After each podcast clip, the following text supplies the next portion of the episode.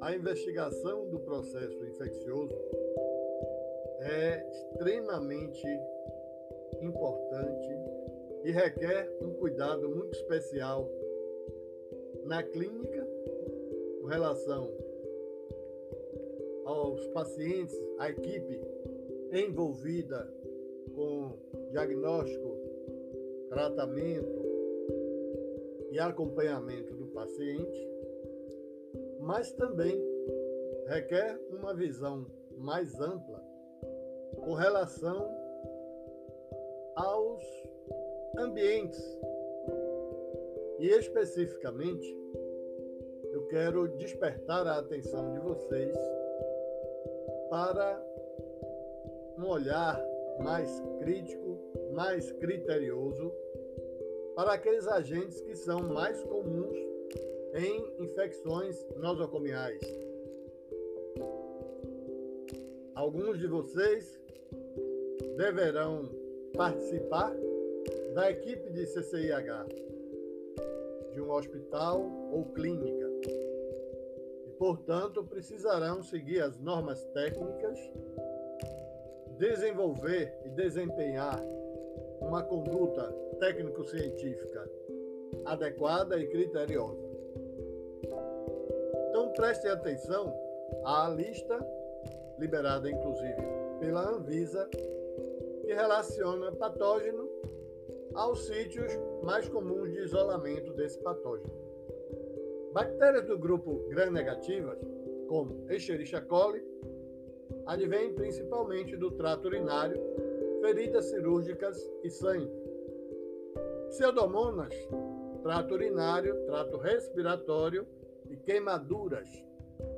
Klebsiella, trato urinário, trato respiratório e feridas cirúrgicas. Proteus, trato urinário, feridas cirúrgicas.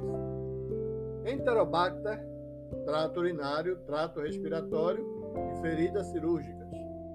Serrácea, trato urinário, trato respiratório e feridas cirúrgicas. Atentem para detalhes que podem designar e direcionar uma maior atenção e cuidado a depender da especialidade do nosocomio. No caso de bactérias gram-positivas, Streptococcus, trato urinário, trato respiratório e feridas cirúrgicas. Staphylococcus aureus, pele, feridas cirúrgicas e sangue. Staphylococcus epidermidis, pele, feridas cirúrgicas e sangue. Incluímos também os fungos, potencialmente capazes de provocar diversas infecções. Mais um destaque especial aqui foi para a Cândida albicans, trato urinário e sangue. Outros fungos fazem relação ao trato urinário, sangue e trato respiratório. Destacamos pela experiência os Staphylococcus aureus, caracterizados como possivelmente o agente potencialmente principal causador de infecções hospitalares infecções que podem, inclusive, gerar problema muito sério de disseminação muito rápida no ambiente nosocomial. Então, atentem para as bases de estudo,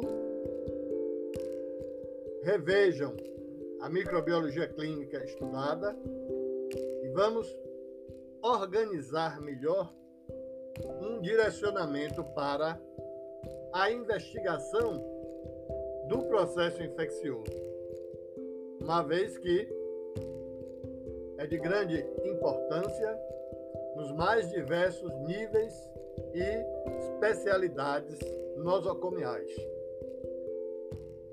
Leiam os textos, assistam os vídeos indicados, façam para seu próprio critério, inclusive, e autocrítica,